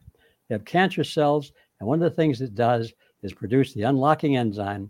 So if you're eating foods as you should be that are rich in, in amygdalin, doesn't don't need a lot, but a little bit comes along, it hits the unlocking enzyme, comes out of the cancer cell, and oops, bye bye cancer cell. It's the kind of a magic bullet that all the pharmaceutical companies are trying to replicate. What what what foods would be rich in that? Just uh, for for people. well, apricot seeds. All the seeds in the Rosaceae family: apricots, peaches, plums. Uh, apples have it. The apple seeds. If you've ever chewed into an apple seed, give it a moment in your mouth, and it's very, very bitter. Hmm. And that's the reason people are not interested in foods that are loaded with amygdalin. In primitive societies, of course, they, they can't be too fuss, fussy, and they're they often eat foods that are rich in amygdalin. But the, to our bit, taste buds, it'd be kind of bitter. Um, but um, but in those countries where they eat these bitter foods, there's very low cancer rate, or practically none at all. It's one of the interesting uh, pieces of evidence. Um, so I don't, what more can I say? That's yeah, they say it, it's dangerous when in fact it's a lie, and they know it, but they do it anyway because they want to tout people away from it sure. and back into the into the expensive drugs. You can spend you know ten, twenty thousand dollars on a chemotherapy treatment, and it'll kill you. It'll destroy your immune system, and I, I'm thinking that more people die from chemotherapy than from the cancer itself. We're but, getting we're getting we're getting a few questions for you here. Again, we don't have our mainstream, but uh, Charlotte Richardson, nice to have you here. Nice to hear of you here, Laura Rubin and Brandy Lou. Um, sorry again, our main live stream is not working. Uh, it's Charlotte says, "Is a true cancer can't live in alkaline in an alkaline body?" This is what I have heard. So I drank apple cider water. well, it's true that cancer cannot live in an oxygen-rich environment. It's anaerobic. Now, the, it depends on how on on how a base the mixture is, whether it's acidic or not. But it's right. I think it's true. Uh, cancer loves acidic uh, environment. It uh, it loves no oxygen. So that's why so many of the therapies, the natural therapies, that are not toxic. Some of them really work well, like like um, hyperthermia. They've used that mm-hmm. in Europe for a long time. Just put people in a hospital bed, cover them up with blankets, and make them sweat. You know, just get them hot. Well, yeah. And all of a sudden, that's improving their white blood cell uh, production and the movement of the blood through the system, carries more oxygen, and be darned, cancer doesn't do well where people use hyperthermia. Simple as that. Yeah, well, you're, you're certainly you, have learned what in all the course of all the things you've written and researched about. Um, what what thing really shocked you the most? Especially uh, you, I'm sure you probably got used to discovering, you know, controversial things and uh, conspiratorial type stuff. What really kind of made you sit there and go, "Wow, I, I can't I can't believe this. This one really is unbelievable." I think I say that about all of them every time I discover a new one. and who would yeah. have thought of that? Um, yeah. I will say this um, I missed the vaccine ploy.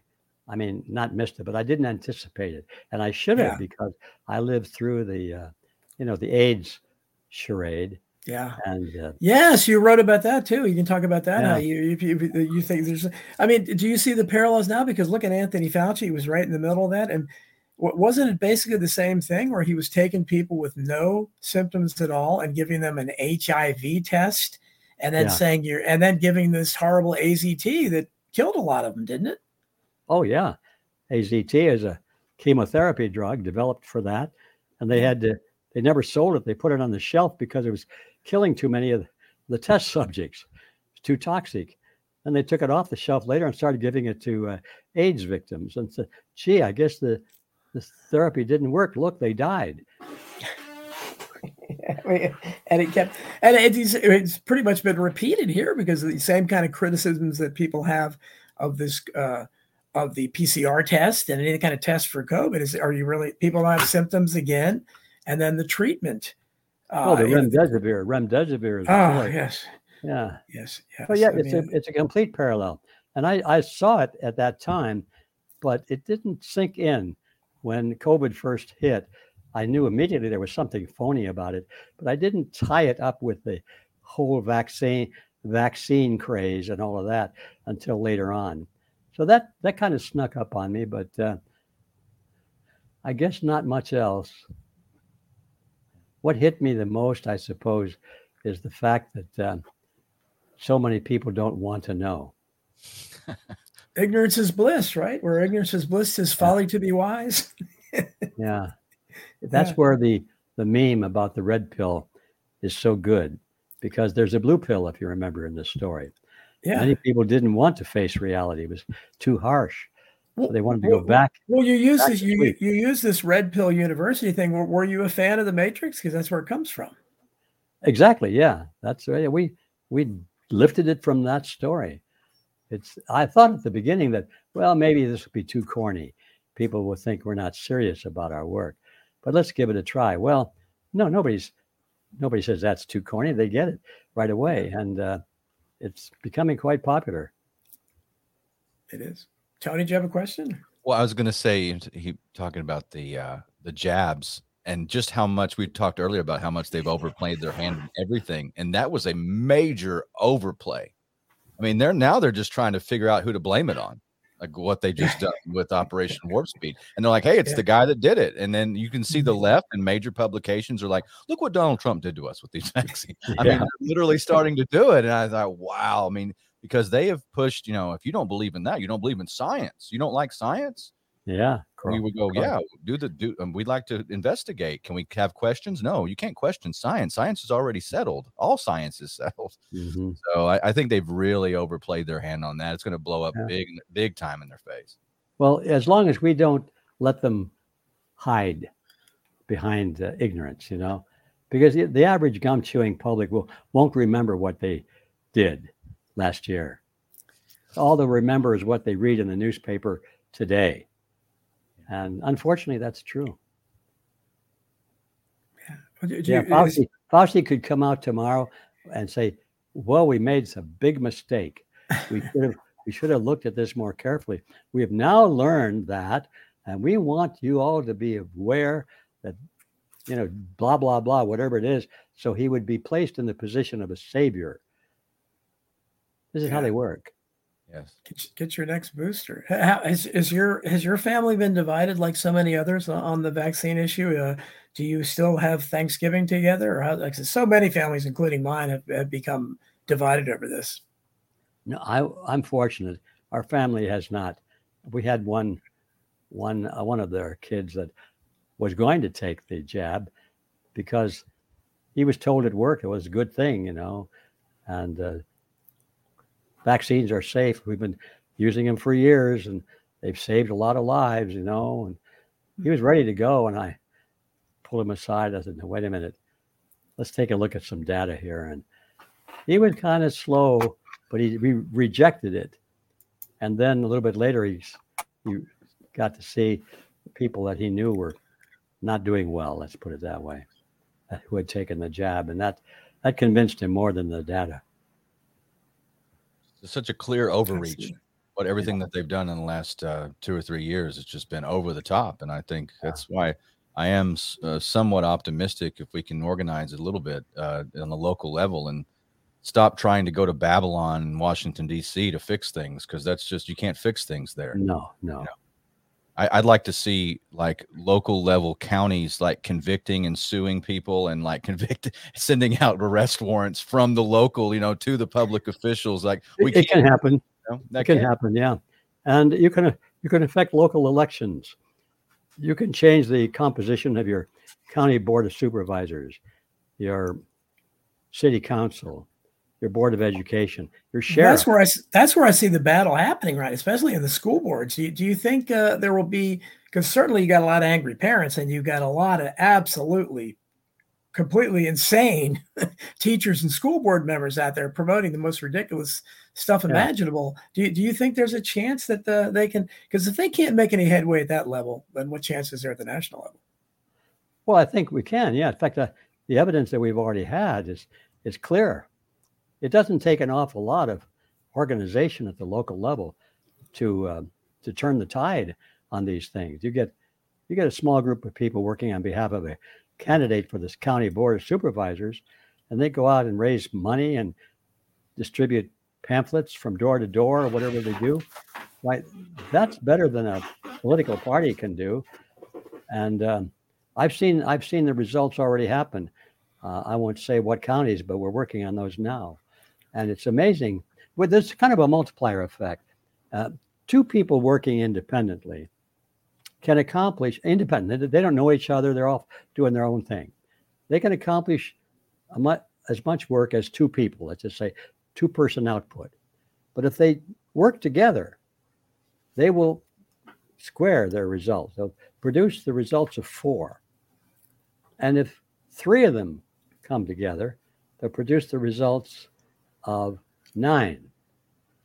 Four of them come together, 16, and so forth. I've seen this over the years. It really honestly works that way. And uh, so if you can imagine a campus, a red pill campus, with a membership of, say, oh, 10 people, let's be conservative, 10 people who really understand what's going on and are willing to get out there and spend a good deal of their time and effort. Maybe they don't have their crusader genes don't have to rattle quite as loudly as mine, but they have to have them. Those 10 people can accomplish, can, can beat the power of a 100 man organization quite easily. And especially since truth is on our side, uh, it's, it's, it's easy to do. I'm just going to say that because we've done it. We, Well- uh, Talk a little more about Red Pill University. Well, it's just a name. It's uh, it's a group. It's it's no different than in function as uh, Antifa on the other side. Hmm. That's you see, they know what they're doing. They're organized at the local level, right? The local level, and they put boots on the ground. They're out in the street if need be. Tony has it up on the screen now. Yeah. So Well, it's we call it a campus, but it, it's just a an activist group. Mhm.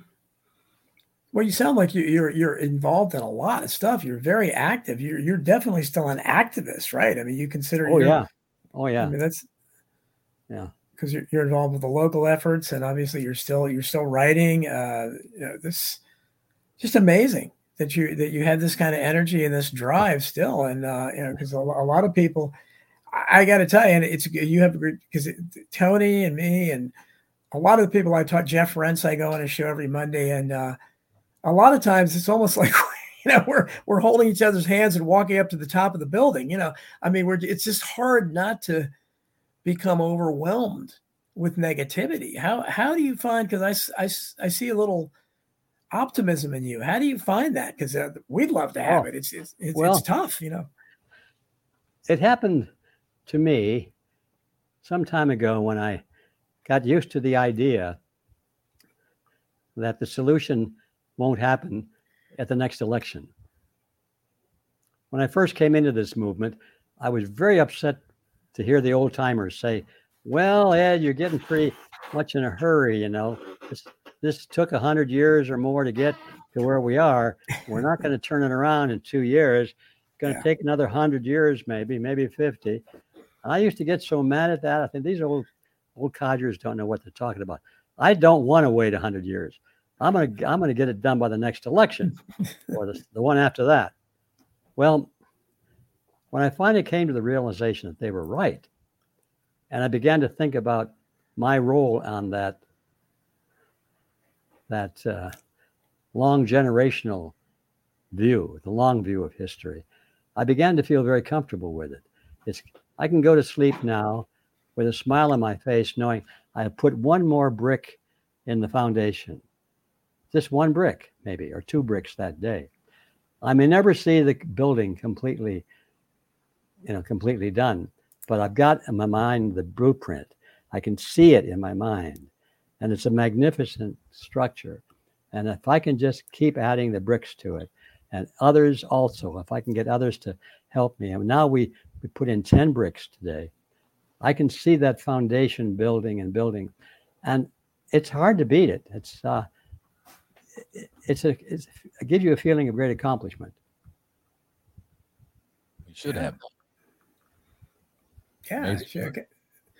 I can see why people would want to have you involved because you're inspirational and certainly your your lifetime's worth of work. Uh, what what are you proudest of?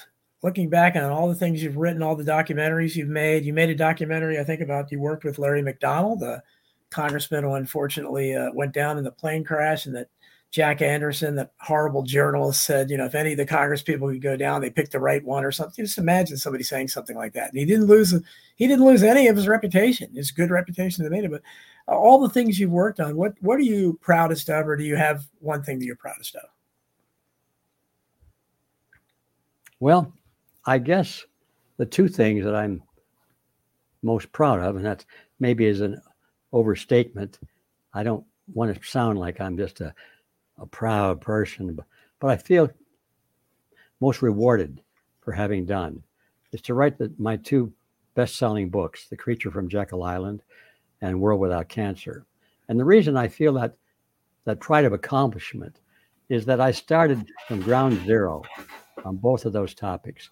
I knew nothing about health, natural health, or or chemistry health. I knew nothing about banking or money or anything. It's just a complete ground zero. And so I feel I feel um, happy that I was able to see those projects through to, to completion and to see that they stand the test of opposition because they have. Uh, I was very afraid in both cases that after I published the book, that uh, you know somebody who knows a lot more about these things than I do is going to just tear me apart and make mincemeat out of me for because of my errors. And that never happened. In my World Without Cancer book, I remember when I finally got it published, uh, I had a, a, good friend from Ohio who was a doctor, an MD, uh, really great guy. He got hold of the book and he he told me, he said, Ed, look, I don't know how to tell you this, but you should stick with the things you know. Mm-hmm. Uh, the, oh my God. He said, You know, you're way off beat here. Now, I got to tell you the rest of that story. About nine months later, he was using Laetrile in his cancer treatments and be, was becoming a national figure as an advocate of what's in my book. So he's decided to try it and to test some of the hypotheses that I'd written about, and he found that they were correct. So that is the kind of thing I I, I waited for somebody to cut me to shreds, and with the um, creature from Jekyll Island, I thought, oh my gosh, banking, central banking, I don't know anything about it. They're going to tear me apart when they see my creature book. I thought someday some college professor who teaches money and banking is going to just make me look awful in public. The day finally came. I was on a book tour right after the book was published. I was back on the East Coast and uh, I got a call. Said somebody at local radio station is a talk show host and he, he's willing to interview you on the radio. You want to go? Of course. That's why I was there. I wanted all the publicity I could get, all the exposure. So I walk into the studio and there's this very distinguished looking gentleman sitting at the table with a microphone in front of him and the talk show host. And the empty chair was for me. So I found out when I walked into the studio that this gentleman sitting down there was a college professor from a local university who taught money and banking. And we were going to have not an interview so much as a debate. I thought, well, Mamma Mia, this is it. the moment has come for my demise. So we sat down, went on the air, and uh, the host said, Well, he gave my bio and the bio of the professor. He said, I said, Mr. Griffin, will you start off and just do a summary, kind of a summary of what your position is on the Federal Reserve? I said, Sure. So I did. I think I took about three minutes to, to list all of the highlights of what I was trying to say about Federal Reserve and the reason I was opposed to it. And with that, he turned to the professor and he said, Well, professor, what, what's your response to that? And I'm hanging on in my chair, like, Here it comes. and uh, he took a long time before he spoke his first word. And then he said, Well, what he says is true, but we're living well, aren't we? that was his rebuttal. Wow. I, I couldn't believe it. And to this day, that is the only basic rebuttal I've ever had. They have no. I mean, what are what are? How can anyone possibly defend this? It's a. It's basically legalized counterfeiting. How how they can't defend it except for smear somebody well, they, criticizing. They, they can defend it in theory. They can only say, well, if we didn't do that, it would have been worse. Like we're living well, aren't we? You know, we needed it. Look, we had a prosperous era, right? America was prosperous, and we wouldn't have had prosperity without that. They say so. It's theory. They can't prove that, so it's theoretical argument. But when it comes now, you say, yeah, yeah, we see what happened to the economy. You're telling me we that's because of the Fed, right? Now we're in agreement finally. And uh, so anyway, so that was a great relief. And so you asked me what makes me proud. I guess relieved is more is a better word. Is the events like that. Mm-hmm. That's a good feeling, I guess. Like that. But yeah, yeah we're, we're we're still got a few minutes left. Tony, Tony, did anything else you wanted to bring up with uh, Mr. Griffin?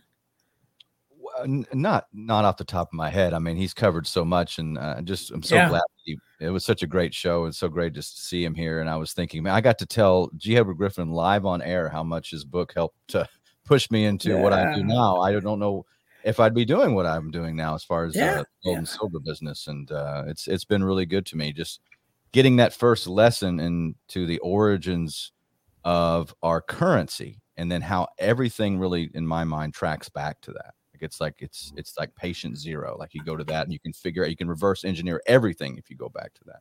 So mm-hmm. thank you. Well, thank you for saying that. I've heard that response from many people. And of course, it was my own response after I figured out what the heck was going on. I took an interest in my own financial resources. Well, you've done, you've done, you've been, you've been a deep influence on me on my in my research, and you know, so many of the people that influenced me are no longer with us. Professor Antony Sutton, who I'm sure you're, you've read Oh, his yeah. works. You know, just Wall Street and the Rise of Hitler, Wall Street and the Bolshevik Revolution, Wall Street and FDR. I mean, I'm sure that deeply influenced you. We talked about uh, Eustace Mullins, uh, uh, Bill Cooper, who is uh, you know, Oh. Tony's WC. So there's so many. Uh, uh, what do you, in the few minutes we have left, what, what are your what do you think of Alex Jones? Did Alex Jones ever have you on? Oh yeah, but on Alex's show a lot, a lot of times, Okay. and uh, I love Alex because he's usually right Yeah. about what he says. Um, he's got a different style than I do. He's more bombastic. He's a, he's a great salesman. He's very entertaining. very entertaining. I suspect that maybe that that's part of it. He probably feels he has to do that to um, Yeah. hold the audience. Because I I've met a few celebrities like that, and and off stage they're quite different than they are on stage or on the Mhm. air, and I think that's basically true with uh, Alex. But um, well, I don't know. Alex is uh, he's one of the fighters out there. I Yeah. No, he oh, he woke up a lot of people. And it, it did you did you um speaking of celebrities, have you ever heard from any any celebrities that uh, in secret, you know, knew of your work and uh, confessed to you, but don't tell anybody outside of Hollywood or anything?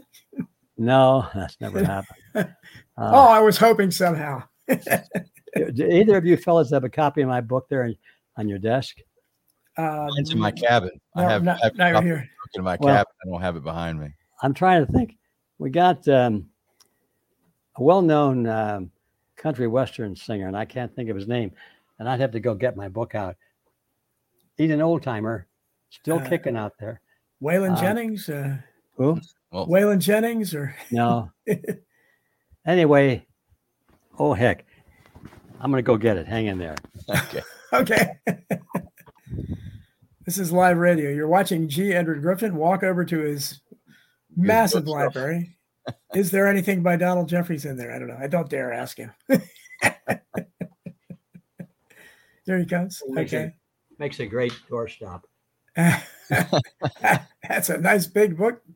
Oh, Willie Nelson, of course. Yes. Willie Nelson. Oh, yeah. Willie Nelson was not, well, he- Willie Nelson was on uh, Alex talking about 9 11 Truth before. Yeah. Well, Willie Nelson was the one I was trying to think of. That's about as close as I get to a celebrity. No, he's he's pretty big. Jeez. Uh, he says, uh, he says, scary, the story of the world banking system. Enough said. but it's it, Willie Nelson's name on it, man. That that's really cool. Yeah. So- Did you did you ever did you ever get to meet or talk to Willie? No, No, he just he just get well, great. he just showed up in some magazine where he sent in a letter to, uh, I forgot what the magazine it was, but I've got a copy of it. Oh, that's fantastic. It really is. That's very cool to get an endorsement like that. And I know Willie Willie used to. Uh, I think he's been on Alex before, but he's I know he was he wasn't he didn't talk a whole lot about it, but he he was. I'm sure Tony probably knew that too. Yeah. But it's, Well, here's Sure. another one. This is a this is a comment I get a lot from bankers. In the beginning, I thought whenever I ran into a banker, they would be hostile to me. It turns out to be just the opposite. Most of the guys at the local level and the gals, they're very interested in this. Mhm. Um, my local Bank of America, I'm almost a celebrity because Hmm. they didn't understand what's in this book. Wow. glad to know it. Here's an interesting statement by Marilyn Magruder Barnewall.